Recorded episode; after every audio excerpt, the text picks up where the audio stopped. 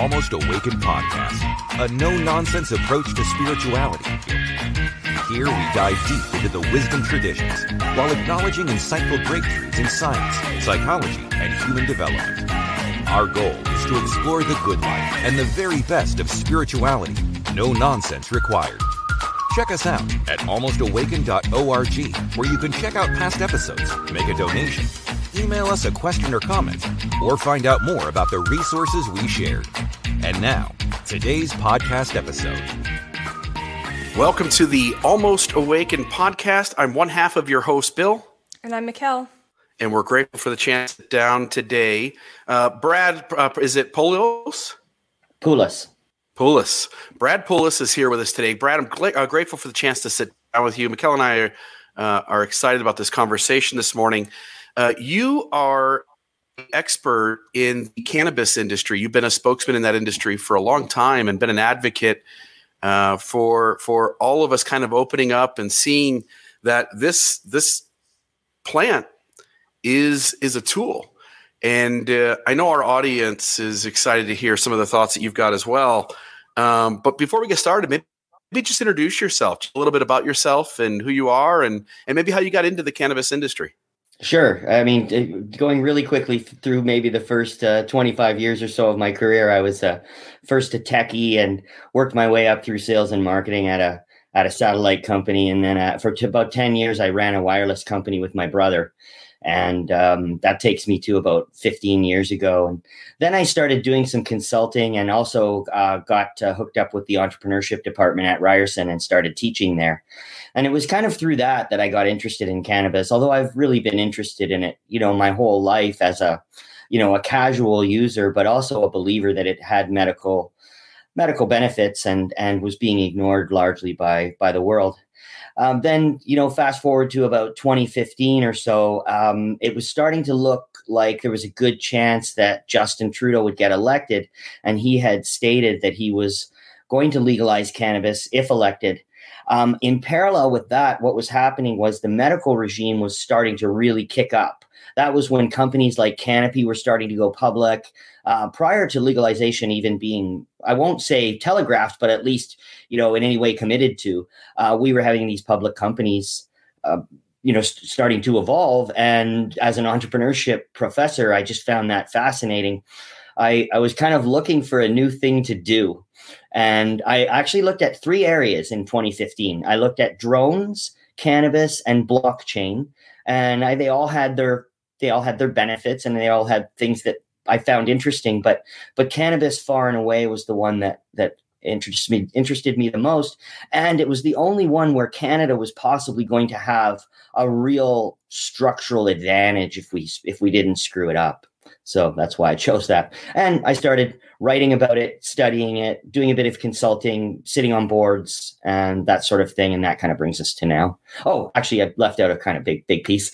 Uh, two years ago, I also started the cannabis uh, education initiative at Ryerson. And uh, I, I'm the ambassador for cannabis education for our continuing education school. I love it. I'll tell you, I, I smoked a lot of pot in high school, and uh, back then, right, you just had to you had to drive somewhere, meet a stranger, pass some cash through a car window. Uh, he'd hand me a little bag, and, and then me and my friends would uh, would would smoke some. And, and, and the other thing too is we used to call it marijuana, and I know that that label was never, um, I think, uh, appreciated as a as a as the right term. Somehow we've done it. We've we've made the move to now getting to to call it cannabis. Um, I know that advocates for for cannabis have always kind of pushed for us to to use a more I guess scientific term to it. Right. Um, but marijuana has changed a lot. Cannabis has changed a bunch, right? Like I, the stuff I used to to smoke in high school suddenly now they've made this stuff potent. They've made it in different forms. This industry mm-hmm. has absolutely transformed in 20 years. Yeah, certainly when when cannabis moved indoors, which is in the 80s and the 90s, that's when uh, growers were able to start really kicking it up in terms of uh, the output of the plant. When you grow cannabis outdoors, you're well, one thing is it can easily get um, fertilized uh, by by pollen in the uh, in the air, and once that happens, then you're in a little bit of trouble in terms of the output. So you really want to try to maintain feminine plants that haven't been pollinated.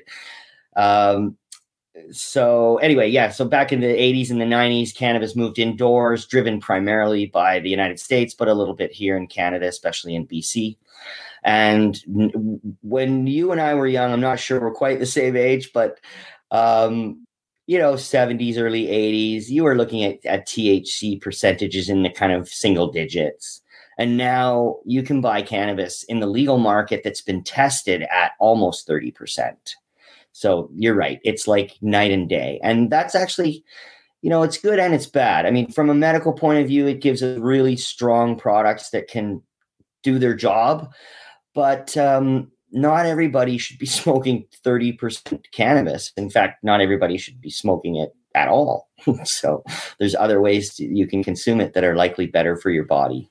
What so going going more into that, um, what is one of the best ways to get it in if smoking isn't the best? I think it it, it, it obviously depends on the the need state. So if um, you're looking for pain, immediate pain, um, like like relief of pain, you're pretty much stuck to smoking or vaping because that's all we have for rapid onset right now. But very very soon that will change. There will be products widely available that go under the tongue or in the cheek that will allow you to get pretty much the same onset as you get with uh, smoking or vaping. Um, if you, but if for recreational purposes, then frankly, uh, edibles are a much better route in many ways as long as you've got the time because they can take a little bit longer to to to wear off uh, because you can get a much more sort of a, um, an even um, effect over a much longer period of time, but you've got to have the time to wait for it to to kick in, which could be an hour to two hours, and then the effects could last possibly eight to ten if we're talking about you know the like the, the tail end of it. So it's not something that you want to do. Um, you know, if you have to go out in three or four hours, not recommended. Right. I um I've never used pot before, uh, so this is all kind of new to me. But I have a friend that whenever they and it doesn't matter which form they've taken it in, um, smoking it or or an edible, they tend to get a lot of anxiety. Is that like after it starts wearing off? Is that common? Very common, especially mm. if you take too much. So, um, cannabis is, is, actually it's like so many other drugs, alcohol included. Uh, a little bit can be great, too much can be not. And you know, a little bit of alcohol will make you sleep. Too much alcohol will keep you up. Uh, a little bit of cannabis will relieve anxiety. A lot of it will increase it. And there certainly people that have anxiety disorders are likely contra. I'm not a doctor, but I'm going to go out on a limb and say they're likely contraindicated for use of cannabis. Uh, it's just not a not a great idea. Uh, although you know there are very few contraindications for cannabis, and but for those that don't know what that means, it's it just means the times when it's suggested that you ought not to use cannabis. Um, so one would be if you're pregnant. Another one would be if you have certain uh, psychological disorders. This is just going to make them worse. Tell you. And by the, the way, uh, by the way, the eating, the, cool the eating thing, or the smoking oh, won't matter. Oh, I was just going to say it doesn't actually matter which way you take the cannabis, whether it's some oil in the under the tongue or you smoke it or you eat a cookie. It doesn't matter. Yeah, yeah. Uh, you know the the thing with like adult drinks. There's so many cool names, right? There's the industry has done a great job. People mix drinks and they come up with cool names for them. Cannabis even did better than this. I don't know. I'm looking at uh, strains right now: Sour Diesel, Maui Wowie, mm. Lamb's Bread, Durban Poison, Blue Dream, Girl Scout Cookies, uh, yeah. Headband, Bubba Kush. Uh, uh, kind of a kind of a fun thing that I think the cannabis industry has done, which is create all these fun names for these various strains. Maybe mm. for the a person who's just beginning to think about dipping their toes into using cannabis. I we live in Utah. We we can't even legally get access to it anyway. But we're about 45 minutes away from Mesquite, Nevada, where they mm. have a dispensary, and then of course we're two hours from Vegas, where they've got a bunch of them. Um, maybe tell people a little bit about THC and CBD, and if people are looking for certain kinds of effects, what type of cannabis they would probably lean towards. Sure. So let me. Um, I'm going to back up a little bit. So you you brought up the idea of strains, which is a, I think it's a great avenue to go down. Um, so theoretically, a strain is a relatively sort of constant or uh, predictable cultivar, which is a you know a version of a plant um, that has certain chemical and and also physical characteristics. Um, and so, you know, in an ideal world, if I got some blue dream, um, you know, and uh, like from one time to another to another, I would have more or less the same the same effect. Just like if I go buy a particular bottle of wine, it'll probably taste more or less the same, you know, from time to time. Unfortunately, in cannabis, that's not even close to true. so uh, it's the wild west in terms of all these strains. Uh, but the the idea, the theory is that you know a certain strain, so Blue Dream or, or Sour Diesel, has a certain combination of chemicals, which I'll talk about in a sec um, and then would obviously that would translate to a certain effect on the body. Um, because we don't have the consistency, we can't really count on all of that. So I, I, actually suggest people look instead of the strain. So instead of saying I'm going to have some sour diesel or I'm going to have some Bubba Kush, uh, look at the actual chemical components that you're that that you desire. So let's kind of go down that road. You you mentioned a couple. Uh, THC, CBD. So those are what are called cannabinoids. These are chemicals that are produced in plants um, in great abundance in the cannabis plant, but they're also produced in the body. So we have a system in the body called the endocannabinoid system, discovered in 1992. This is really new science. Like we were getting high and didn't know how. now we understand the mechanism. There are two receptors in the body, the CB1 and the CB2 receptor. Uh, those bind to certain cannabinoids and then create certain effects in the body. Um, the primary two cannabinoids, you mentioned them THC, which is the one that's psychoactive, it gets you high.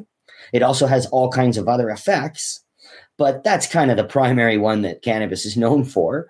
And then there's CBD, which has no psychoactive uh, impact at all uh, but helps greatly with things like inflammation and anxiety.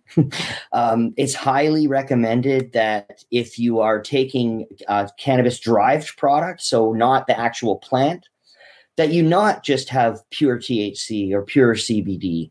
Uh, there's this thing called the entourage effect, which basically, you know, is the the um, well, it's a combination of a bunch of chemicals coming together in your body and creating a certain effect. Um, so, but the thing that we have to understand is uh, there's really only two cannabinoids that get any press, but there are over a hundred of them. There are the the doctor that I like the most. he says there's 144, but there. I mean, I've heard 120, 150. So who knows? Okay, there's a bunch. There's over a hundred. Um, CBN, CH, CBG, T, uh, THCV here, this is an interesting one, okay? If you take THC, you'll get hungry. If you take THCV, which is a like a variant of it, it suppresses appetite. So when we now the problem is that these these secondary cannabinoids, well by that we mean everything except THC and CBD, they exist in the plant in really small amounts. So that's the problem is getting them out and getting enough of them to formulate, you know, some kind of a product. Okay, so that's cannabinoids. But then there's a whole other group of chemicals, around 400 or so, called terpenes. And these are actually the things that give cannabis its taste and smell. And they are believed very much to be also medically important. So it's the combination in these strains, sour diesel or whatever, of both cannabinoids and terpenes that create varying effects in the body. So over time, what's going to happen is the, the science will improve and the consumer information will improve. And what we'll be able to do is purchase a brand or, or a strain of cannabis uh, by looking at what's in it and saying, okay, I really want a lot of myrcene and I want, I don't want any pinene because I don't like what that does to me, but I really like myrcene because that kind of like chills me out. Um, as we go down the line, you know, with science, we'll have a much better ability, I think, to craft a, a specific experience. And that makes cannabis very interesting because you can't do that with alcohol. It's not like you know, people say, oh, I, I don't like how I get drunk on tequila, but that's just ridiculous. Okay. I mean, drunk is drunk. um, there's not much difference between vodka or whiskey or tequila or beer or wine, but with cannabis, very much so because.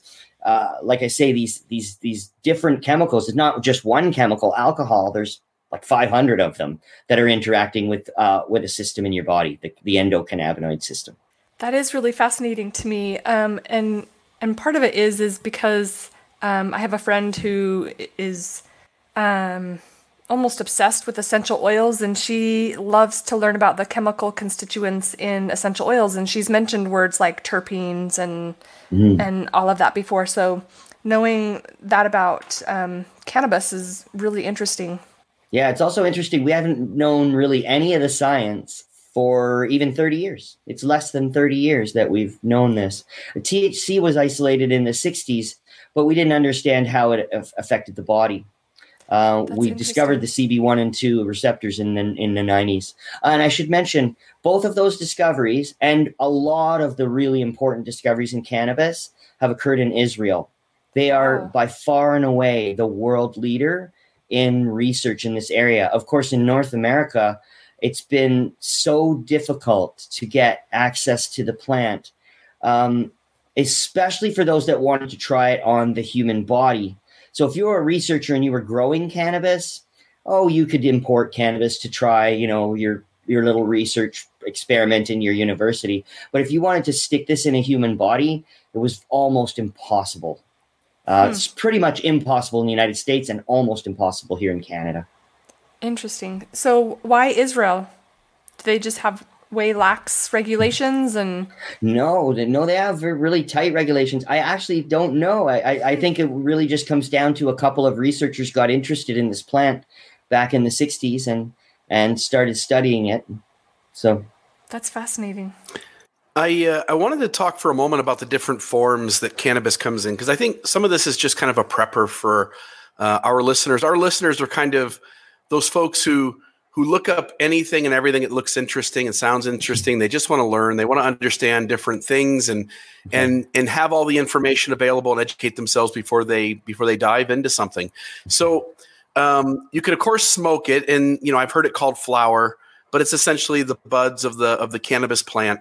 Mm-hmm. Um, I, for instance, have COPD. I have a I have a breathing issue, and um, I, I, if cannabis became legal in Utah, well, actually it just did, but once the dispensaries are open and things are going on, um, with the cannabis industry opening up in Utah, I'm scared to death to to smoke it in that form, um, mm. to do it that way, because that seems like it'll be dangerous to to making my COPD worse.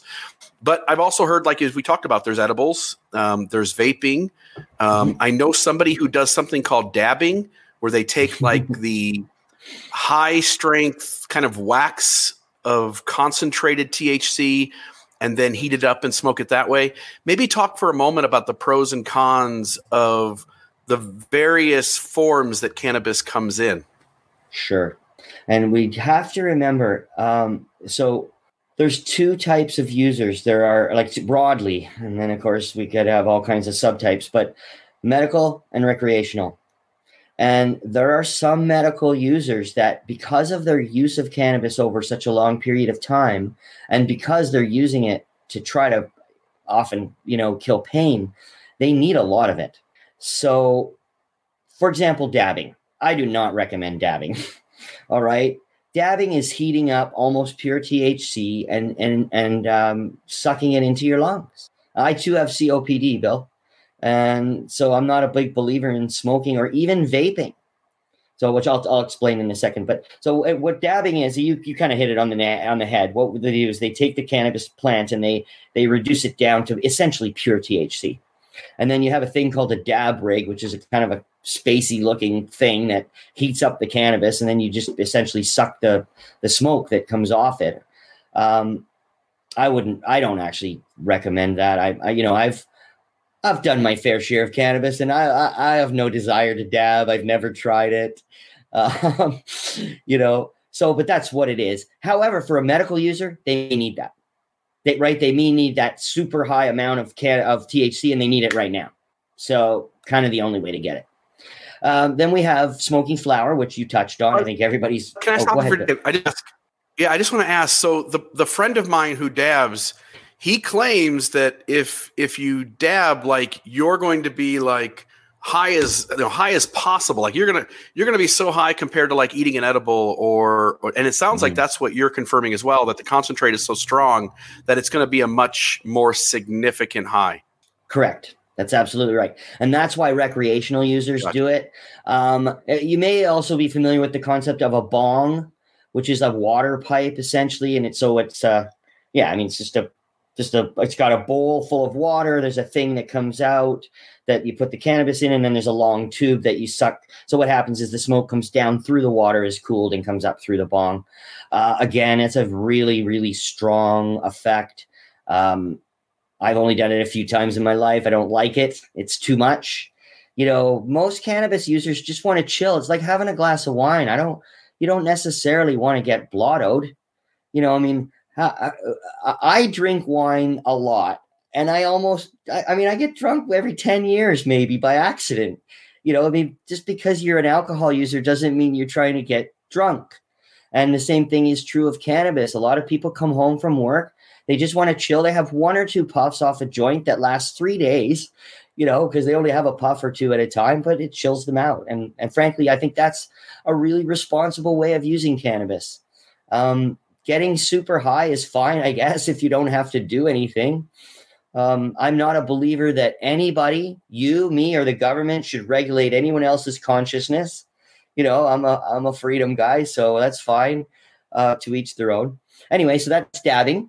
Um, then there we have flower, which you would either smoke in a joint or put in a bong, um, or put in a pipe, and that's pretty much what it is. It's uh, I can tell you that there's there is actually no evidence that smoking cannabis causes cancer. It doesn't have anywhere near all these terrible drugs that um, um, or compounds, you know, that tobacco has. So you you can really put them in two different categories. But that said, you know, having COPD, I, I just think it's common sense that you just don't smoke it. You find another way to ingest it. So we've got edibles in a, a gazillion forms, right? Any, if you can imagine eating it, then you can put cannabis in it. Uh, there are chefs that will teach you how to cook like main dishes. It's not it's not just about confectionery, right? Um, there are chefs that will teach you how to make a stew that has cannabis and get the right amount for your guests, so you don't you know get them blottoed. Um, so, but then I think what's interesting is some of the some of the the the um, uh, the formulations that are coming down the pipe. So there's a company here in Toronto area, in Oakville, called Rapid Dose Therapeutics. And they've been making these little, you know, a Listerine strip that you put on your tongue, um, you know, uh, instead of a mint. Well, think of those, but they're in a they're in a single package because you don't want them sticking together because it's dosage. Um, but you so a single package, you open it up, it's got a strip just like that, goes on the tongue, and um, rapid, relatively rapid onset. So they're experimenting with THC and CBD right now because those are the cannabinoids you can get in abundance. Um, there, there are also sprays that go under the tongue, primarily for medical use, but there's no reason you couldn't use it for recreational. Again, much quicker onset. These things just aren't available commercially yet, but really soon. I'd say in the next year. Uh, then there's also drinks.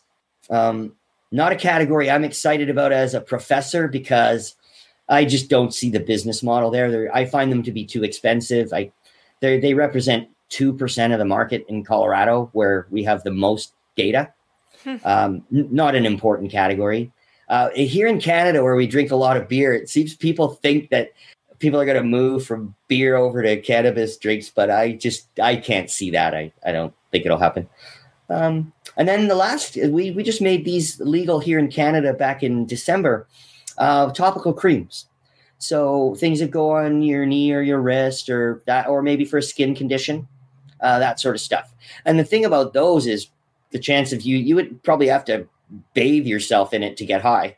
So you don't have to worry about that, you know, that happening, which is a big concern for medical users that want to work.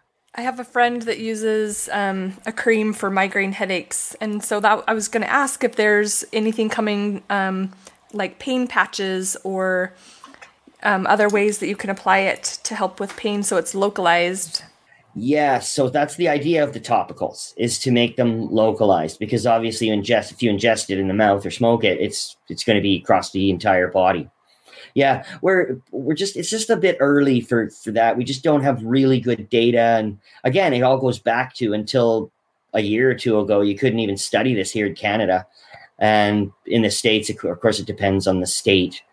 Um, but yeah, so in the next few years, it's going to really take off. I, I, think that if we were have this conversation in say two years, we won't even hardly even be talking about cannabis flower. It's going to be all these formulated products. Yeah, it's interesting. I mean, again, for a guy like me who has COPD, if if I was going to take cannabis, I take an edible. It takes, I think, you know, my friends have told me it takes about an hour or so to kick in, and um, you know, to have an option to not smoke something, but to have it essentially enter your system immediately is kind of a a cool advancement in uh, in the technology of it. Yeah, yeah, and the other thing is, of course, the they're working on um, rapid onset is obviously the goal, but also a reasonable offset. So, in other words, a reasonable time to the um, to the effects wearing off. And then, of course, you could always just take more if you need it, but but to give people more flexibility in their lives, so they don't have to put aside a four or six hour window. Yeah, I wanted people to see the dab rig, so I'm gonna. I just want to oh, add sure. it up here. Just kind of uh, let's see here. So just for the for the listeners, and if you're watching right now, um, kind of a cool little setup. This thing is kind of looks high tech.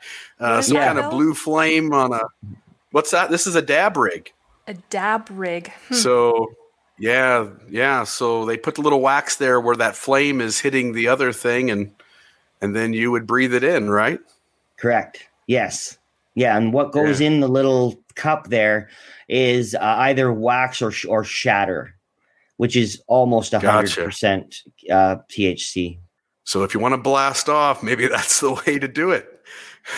but you could also you could buy CBD shatter and get a big huge hit of CBD, um, which wouldn't get you high, but would of course have all those other benefits. I heard somewhere um, that if you take THC just by itself and then take the CBD, that oftentimes the CBD will help calm down or, um, in some cases, negate the effect of THC. Is that correct?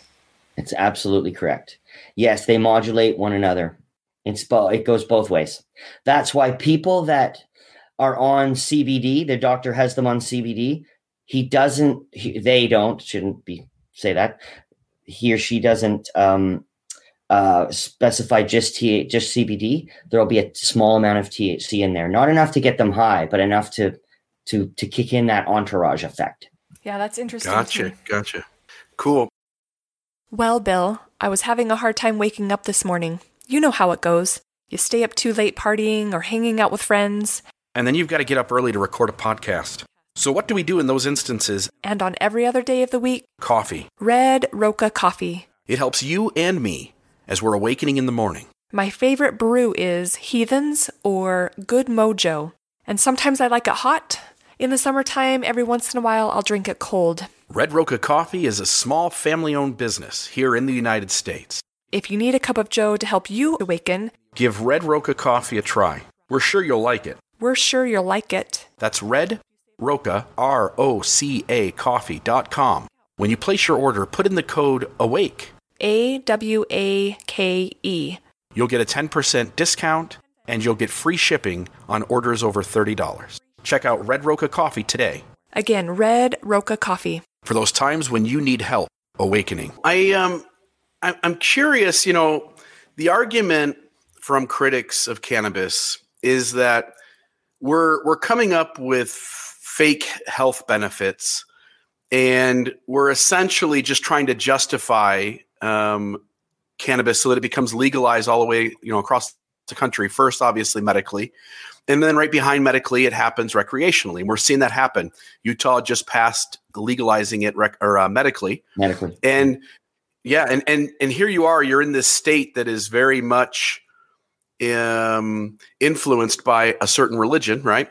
And yet, here it is. It's now medical, and it's probably just a matter of time uh, five or 10 years, whatever it is, before it becomes recreational. And it's probably going to be recreational everywhere at some point.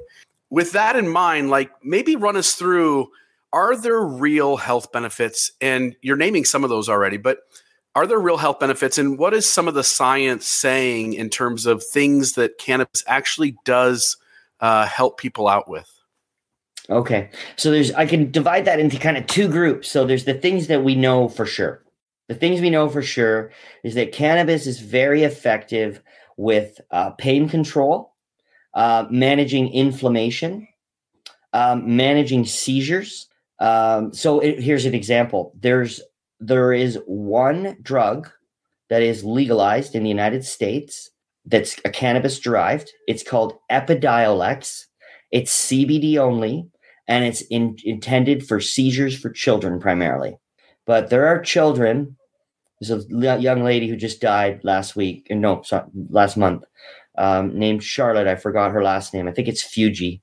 Charlotte. There's a, actually a product named after her called Charlotte's Web.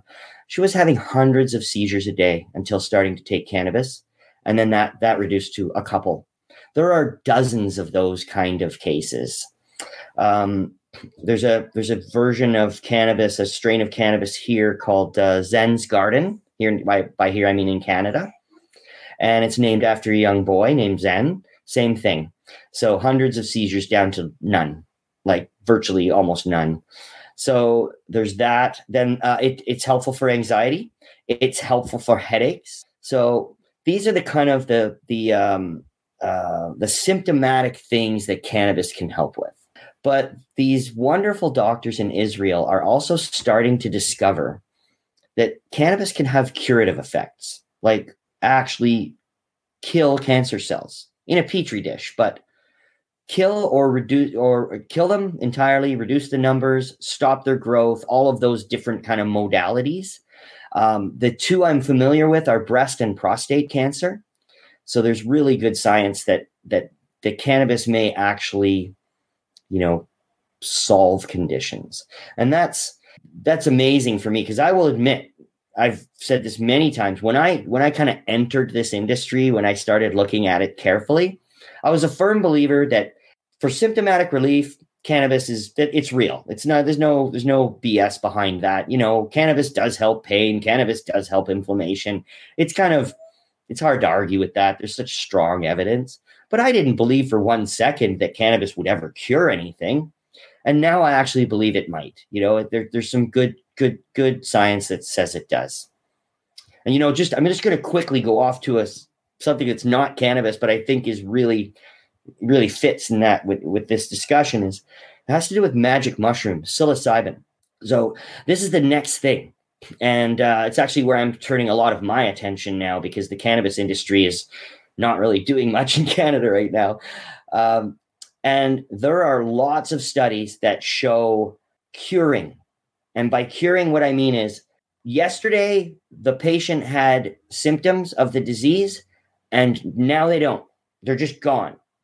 Curing PTSD with one session of using mushrooms, cannabis or psilocybin, uh, magic mushrooms, if you know if you're using them recreationally, with a therapist. This isn't just go in your room and take some mushrooms and you'll be better. This is guided therapy, but using this psilocybin to take your brain to a different place. It's like a total brain reset. So that's kind of the next thing. But we can move back to cannabis now if you I, like. so. That's that's fascinating to me. I work in the medical industry, and so I'm always um, trying to stay versed or or um, remain knowledgeable. And I've read some stuff um, that indicates the same thing that psilocybin is been um, shown to be beneficial for PTSD and other forms of trauma in a mm-hmm. guided therapeutic um, session. So that that's fascinating. Yeah. Okay. So I, uh, what were we uh, what were we talking about with cannabis though? I now I forgot.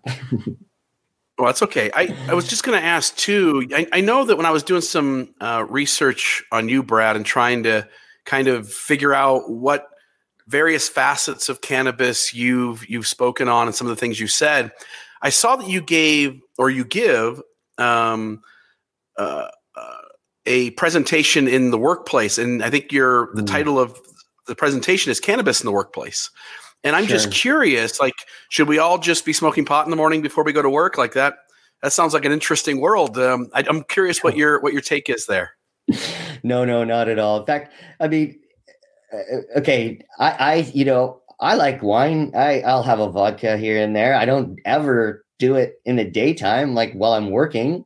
And the same thing should be true of That's a drinking cannabis. problem, right? Like- yeah. So, so I mean, there's a few ways we can attack this. I mean, obviously, medical users they they have to survive while they're working. So, so um, here in Ontario, because this this stuff goes by provinces in our country, and probably well, of course, it does by state in yours. Um, so the the rules in in Ontario are that uh, uh, if a medical cannabis user needs access to their cannabis in the daytime, the the employer is required to accommodate that. That doesn't mean you have to give them a room to smoke it in. You might have to make them go outside, but you can't prevent it. Uh, but that said, your employer is allowed to require you to not be intoxicated while at work. So you have to manage that. That really, you know, it's a it's kind of a tough balance there. But but that's that's for you, the user, to do. Um, as far as recreational, there there's no accommodation required by the uh, by by the employer. Um, so when I was giving that talk, it was really around legalization, and all I was doing was going around to employers, and and at the end of the day, I can boil it down to one sentence: whatever your cigarette smoking policy is, that should be your cannabis smoking policy. Because uh, we've we've harmonized those uh, at the government level on, in Ontario. Wherever you can smoke a cigarette in public, you can smoke cannabis in that same place, and and and the prohibitions are the same as well. Are, So- are there a lot more work accidents? Not yet, no. Okay, good. good. Oh, actually, okay. So you just hit on something that I think is really important because the, your question implies that legalizing cannabis creates new users. And I do not agree with that premise. There's no evidence of that. Um, we have lots of states now to watch in the United States, and we have a year and a half of data in Canada now. Perhaps at the at the margin, legalization will create a, a handful of new users or might bring back people that tried it a long time ago and and then went away from it and really weren't interested because it was illegal. But now that it's legal okay i'm kind of interested. But i don't think those people are going to become you know huge users. The truth is cannabis use doesn't change when you legalize it. Hmm. it's just who's getting the money. I now wanna, it's I, legal go ahead yeah, I want to talk about who gets the money, but I have another question for someone who's never used marijuana or cannabis before, um, recreationally. What kind of things can they expect to feel or notice, or what kind of what? Walk me through kind of what happens in the body. Sure. Yeah. So um, if you're, uh, so I'm going to assume we're talking with THC. So you're going to get somewhat high. Okay. So first of all, you're going to go low and slow. Um, well, actually, no. First of all, first of all, you're not going to smoke it and you're not going to vape it. You're going to have an edible. That's what I would suggest for someone who's never tried it. And I would suggest going low and slow, literally for for yourself.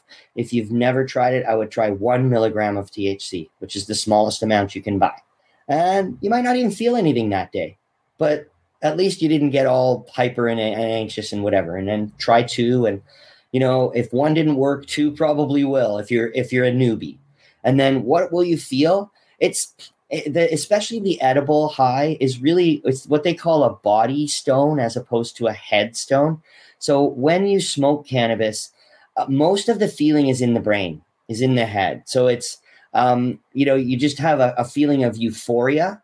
And uh, well, hopefully, you might get a feeling of anxiety. It does happen. so, or paranoia, but hopefully you'll get a feeling of euphoria and and a little bit of a kind of a feeling of well-being in the body. But when you when you ingest cannabis uh, through you know orally then uh, it's much more of that body effect. So it's kind of just a feeling of a bit of a glow and a feeling of well-being and and chillness. You know for 99.9% of the population it's going to definitely you know cool you down chill you out if you if i can't think of a medical term but um, yeah. So that's I don't know if that describes it enough, but yeah, that's, that, that's that how I would my describe question. it. Um, and then okay. going back to um, legalization doesn't really change the users, but it changes who gets the money. What do you mean by that? Okay, so before legalization, the only way to get your cannabis is through an illegal dealer or an illegal dispensary, which is obviously hooked up to illegal growers. It's all one ecosystem. There's just different levels of player in it and um, none of that money. That, that's all. That's all in the you know the illicit market. I don't like to use the term black market, but just so people know what I mean, there's no taxation that you know the employees don't pay unemployment insurance or any of that stuff. So then once you legalize it, well, here in Canada, we, you know, of course, we know only only Canada could have a head start in cannabis and screw it up, right? So here here we have taxation at the manufacturing level. There's an excise tax of a dollar a gram. And then in my province, we have a sales tax of 13%. So that works out to about 23% taxation on the legal stuff and 0% on the illegal, which might explain why a full year and a half into legalization, the legal market enjoys maybe 20% of the market. That's crazy. You you you opened your eyes really wide there, Mikkel, at the amount of tax. Yeah, and and I and I I've got two people I know that own dispensaries in Vegas.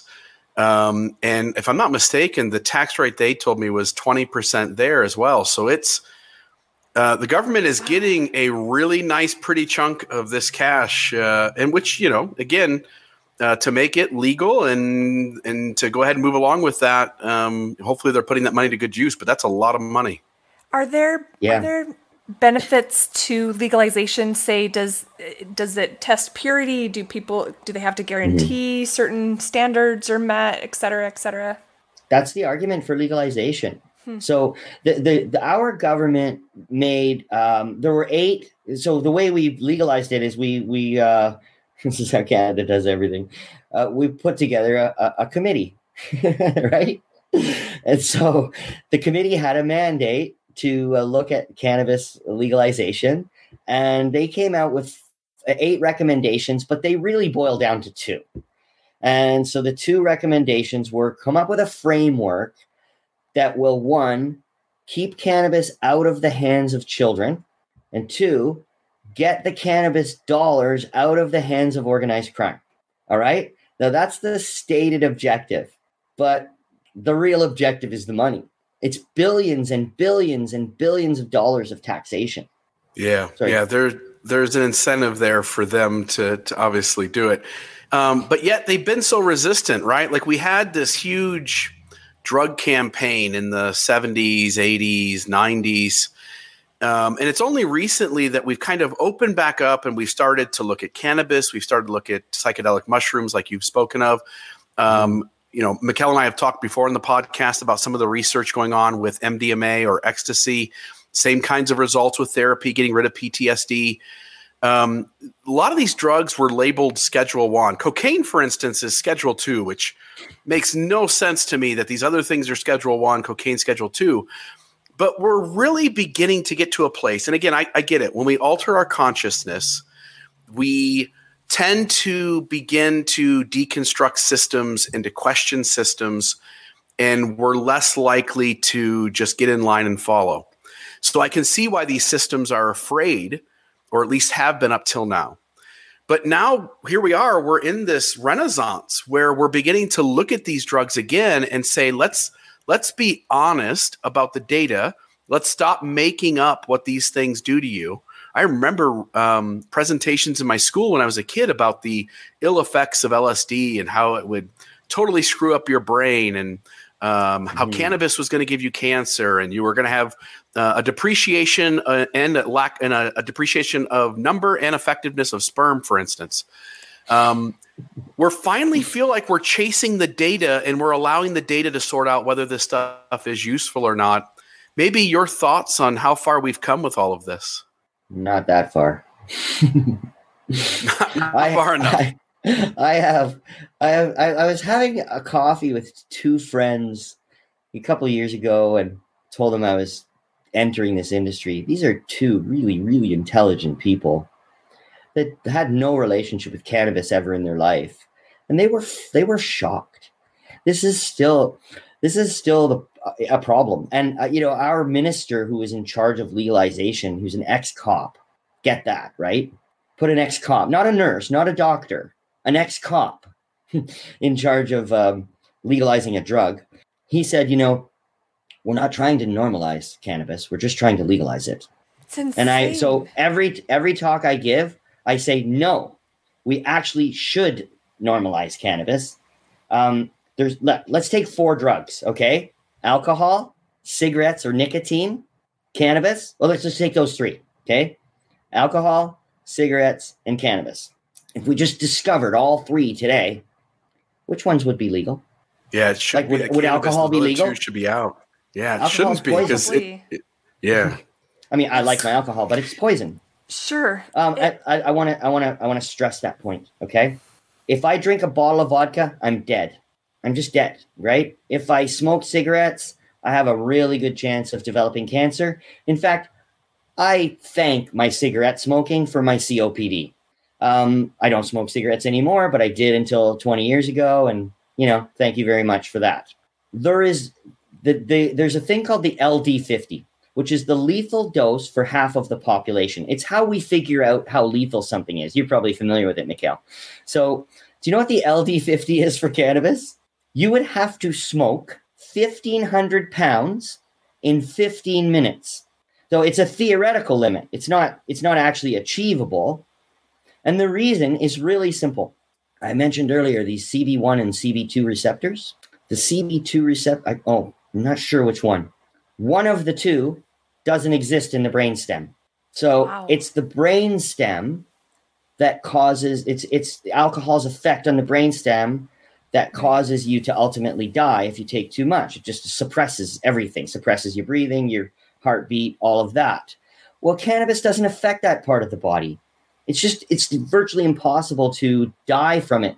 You can overdose in the sense of what I what I would call an overdose, which just means you've had too much but you can't overdose in the sense of dying from this. This is this is a non-lethal product. which is like mind-boggling to me that um, like you said substances like alcohol which is super toxic to your body um, and highly abused um, cigarettes and then i mean i would throw in pain pills people talk about pain pills and being on pain pills as if it if it were nothing and and yet here we have this plant medicine that that, that you technically can't really die from and Yeah.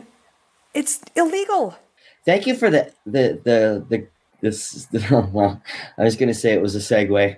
Um, so the point. What was the point you just made, though? Sorry, because I, I I was formulating my thought and then I pain pills I lost. Yeah, right. Okay. The gateway drug. So people uh, going back to what Bill was saying in our high school education and you know the the, the danger reefer madness and oh it's a gateway drug you start taking cannabis and then all of a sudden holy smokes like by next week you'll be on heroin. All of that you know ridiculous ridiculous dogma. Well you know what i say? Cannabis is absolutely a gateway drug. It's a gateway off of opioids. There's great. Yeah. great studies in, in Colorado of opioid use dropping with cannabis use in, increasing. And wouldn't that be awesome? Even if people still have to use some, I'll take it. I have a family member. I'm not going to mention the exact relationship, but I have a family member who has a license to inject herself with morphine. She has pain so bad. So, and this is really hard to get in Ontario, but she has it. It's it requires you to sign a contract with your doctor that you will not see another doctor for anything. You know, it's a really, really tight thing. But she has liquid morphine and hypodermic needles. So she can inject herself with morphine. That's how bad the pain is.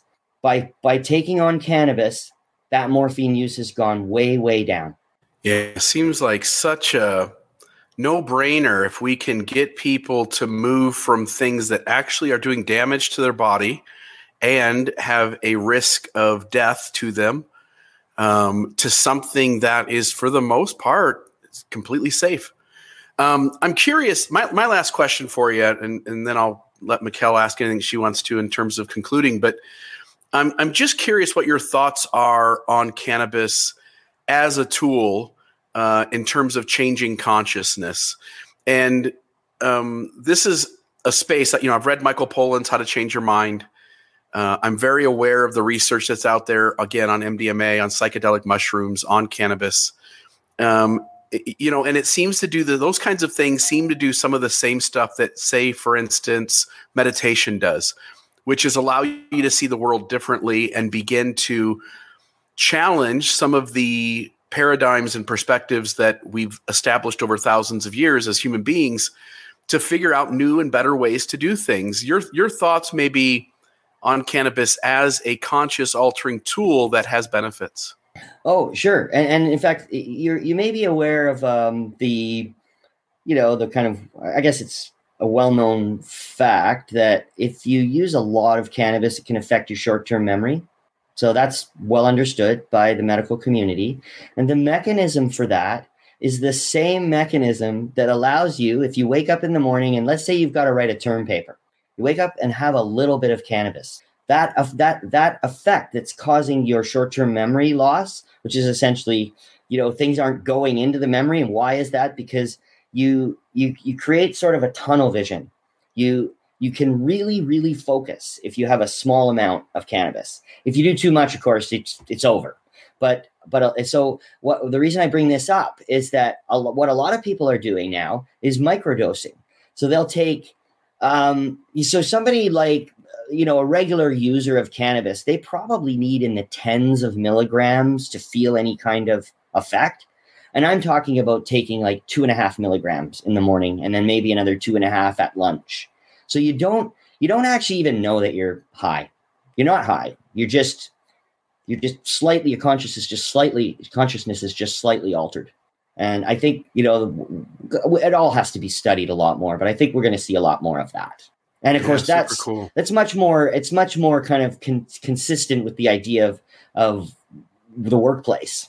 Yeah, yeah, it's going to be interesting to see if if the benefits of these are recognized by you know our, the various states or provinces, countries as a whole, and that we now start to see these things as helping us as a humanity, as a collective race, uh, move forward. I love it. I love it, Brad. Hmm. Anything from you, Mikkel? I'm just fascinated by um, all of this. Um, had no idea that you could microdose cannabis, and so just interesting that that you can do that and some of the health benefits you know i haven't studied a ton of um, ton of stuff about cannabis and so i'm just learning a lot and fascinated about the different strains and the different ways that you can um, get it into your body and yeah and this is very much the early days mikhail so like i yeah. say we've we've just started really studying it on any you know on any significant level I know several doctors here in Canada that are working on formulations for cannabis. So, you know, really specific combinations of these of these drugs to try to achieve certain effects. And, you know, that'll probably start in the medical community, but then it'll sure. ultimately make its way into the recreational. So you'll be able to buy a drink or a chocolate bar or something that, you know, that mirrors that effect. That's it's going to awesome. be a really interesting, you know, next 10 years or so. Yeah, super cool. interesting. Cool.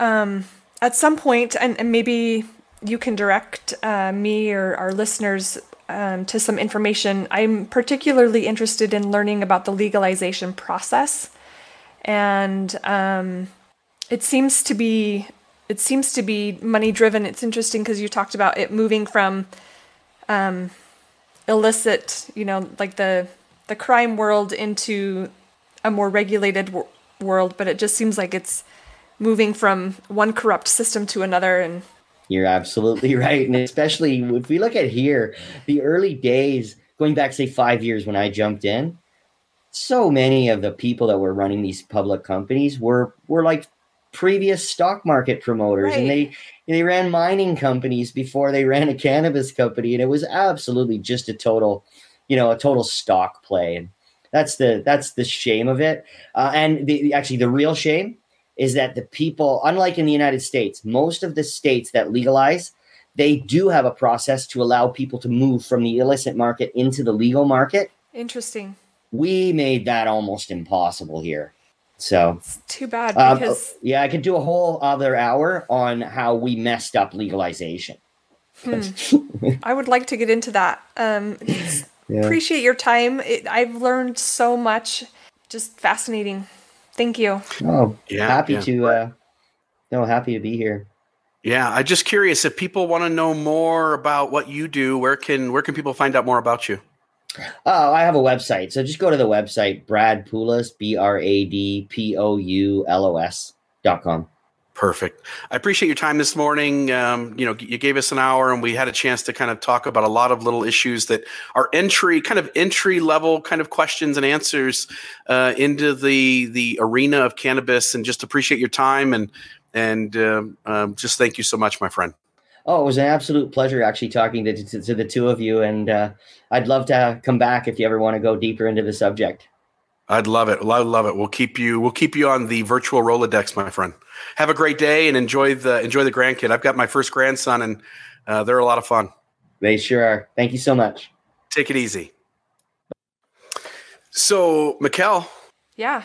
Cannabis. Um, we gotta we gotta figure out a way to make it legal in Utah, and and we can you know we can start off with two and a half milligrams and maybe increase our work productivity. Maybe I don't know. like it's, we we can't drink at work. You know, not allowed no. to smoke. Um, no, right. Mountain's got a pretty strict policy on some of those, and so I can't imagine a world where they were are just like, yeah, sure, just go smoke a little. It's gonna. And yeah, like, it, cool. it, Bill, it's hard for me to wrap my head around because I grew up in the same time era as you did.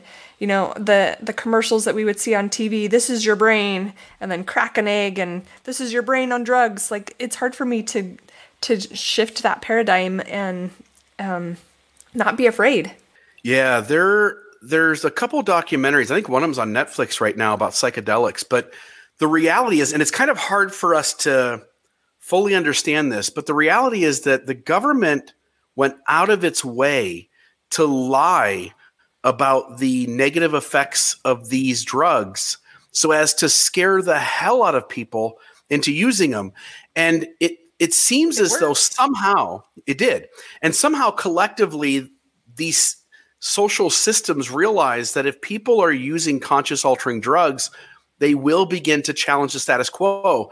And it happened, right? Like when you look at the 70s and Woodstock and all that went into what those collective movements um, contained was this idea of like enough's enough. Like we don't need war. We don't need to um, to to have government set up in certain ways. People should be free. People should have rights. Um, these are tools, and to some extent, they scare systems to death. Hmm. Um, most religious systems want you to stay away from these substances because they they want to claim a monopoly on a um, unique experience, like a spiritual experience. And you know, again, having used marijuana in high school, um, very much a cool experience going on in your head when those things occur. Would you I was using spiritual? It, um, yeah, but not based on some magic being in the sky. Hmm. But it certainly gives you a chance to kind of see the world in a really new way and to think about things differently. So it's cool that we finally are at a place in 2020 where social systems are beginning to allow the data to determine which direction we go in instead it's, of just lying and scaring people. Sure, but I still feel like it's in mostly money driven even if the data is there.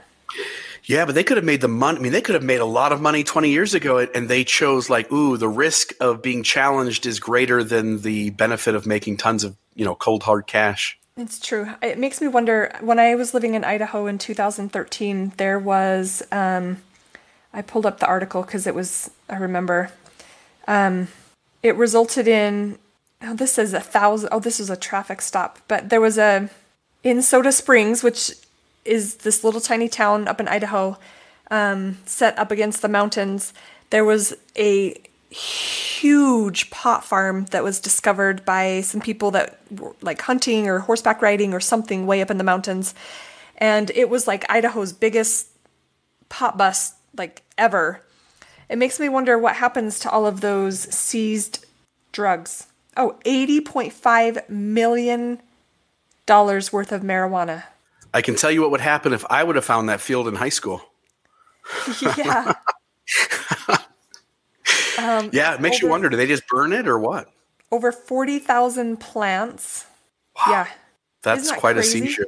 Yeah, yeah. You know, maybe maybe a few officers stuck a little handful in their pocket. I don't know. Probably. Um, it's just you know, it's it's just cool to think about. Right, there was there was marijuana, and it was not you know it was strong it, to to me it was strong you know at the time, um, and to now hear that they're refining this stuff, getting it much more concentrated, especially when they start putting it into edibles or like he was talking about the dabbing, and for this thing to be so much stronger than you know the stuff I did in high school. And the stuff I did in high school was I had a lot of fun, a lot of fun. It's probably, um, probably some other stuff mixed in there, Bill. Yeah, maybe maybe that was the trick, and that's the other thing too. There is a benefit to legalizing, which is, as you pointed out earlier in the interview, is to control the quality of it so that people can get the same experience time after time rather than hit or miss. Because when people have a hit or miss experience, they tend to take more than they need to the next time because they're not sure if they're going to get a no effect or a lot of effect, and they want to make sure they have a good time. Um, so, and then you, you also reduce and eliminate essentially any chance of contamination. Um, so there are some benefits to doing that. This was a fun interview. He was uh, he was really really knowledgeable and um, Super well you spoken know, and well-spoken, like, yeah. focused. He didn't get off on a bazillion tangents. Um, knew his information. Yeah, he Yeah. was good find. cool cool. I'd love to have him Um, on again. Yeah, we'll definitely reach out to him again when we cover cover cannabis in any way, shape, or form. Maybe someday it's legal in Utah. Maybe someday it's perfectly okay for you and I to to you know have uh, have a little pain in our back or something and get a get a medical card. And if that's the case, maybe you know maybe we're revisiting this and talking about our own personal use of this stuff. Maybe. Who knows? I hope I never get you back know. pain though. That's So, you know, you just go to the doctor next to the dispensary and you just tell them your eye hurts or something, and you get a little get card. drops. Yeah, and you're off. And that's oh man, that's the thing too. Like to, for them to be working on taking a, a little strip or putting a couple Right. drops under your tongue, and That's ten cool. minutes later you're you're on your own little quest. yeah, I'm fascinated with um, like the the product development that he talked about. That you know, edibles. He said take like an hour, two hours before they hit your system, and so to be able to have a formulation that you could spray something or put one of those Listerine things on and have it hit, hit your system in 15 minutes. yeah. That'd be So cool. there's there's the fun in technology as things get better and better. Um, anything else? Anything else going on in your life? Anything else important? Anything else kind of cool? No, Kelsey's reading um, The Body Keeps Score. Have you read that book? I have not, but I but I've heard of it, and I, if I'm not mistaken, it deals with trauma. Correct? Uh huh. Yeah. Yeah. So Is she liking it? she is loving it, and she pointed some stuff out last night that um that was interesting. Yeah, we'll have to talk about it later, not on the show. Gotcha. The body keeps score. I'd love to do that. Um, Other than that, it's just like you know, same old, same old. Watching case numbers increase in southern Utah like crazy. Yeah. So now we've gone back to less social distancing, less stay at home, and numbers are picking up. It's it's And interesting. so, we had a, a meeting at work and um, one of the managers from up north came down for the meeting and he was like southern utah is in its own little world they just don't think they have to follow the rules they they do whatever they want and he's like i don't get it interesting I went to get my hair cut yesterday and I walk in, I don't have a mask on, shame on me. And a lady there has a mask and she says, Do you have a mask? And I said, No. And I said, Do you require it? And she goes, Yes. So I went home and I got a mask. Well, we've got several at home. And um, but then I went back and both of the workers cover their face, but they didn't have their nose covered, right? Because it's hard to breathe if you cover up your entire face. But what you don't realize, it's like taking a condom to an orgy, but leaving it on the end table, right? so, so the idea is that you're putting a mask on to follow the rules, but you're cover- not covering your nose. So you're really, you know, yeah, okay. If you cough, it's covering your face, your mouth, great. ish, ish. But if you sneeze or you're breathing through your nose, you're still sending particulate. In other words, don't chew me out for not bringing my mask to get my hair cut when you're not really doing it either. Like right fine. I'll just put my mask, you know, on my back and we'll just cut my hair and move along. Like I don't, right. I don't know, whatever. It's, it's funny because I I worked in surgery, and so we had to wear masks and goggles and you know hairnet, whole nine yards, gowns, gloves, everything.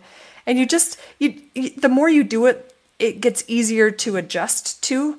And so it I just think it's funny that people are just in an outroar about having to wear a mask when they go to the store or like to the doctor's office or whatever. It's not you're just you're going to be fine. Yeah.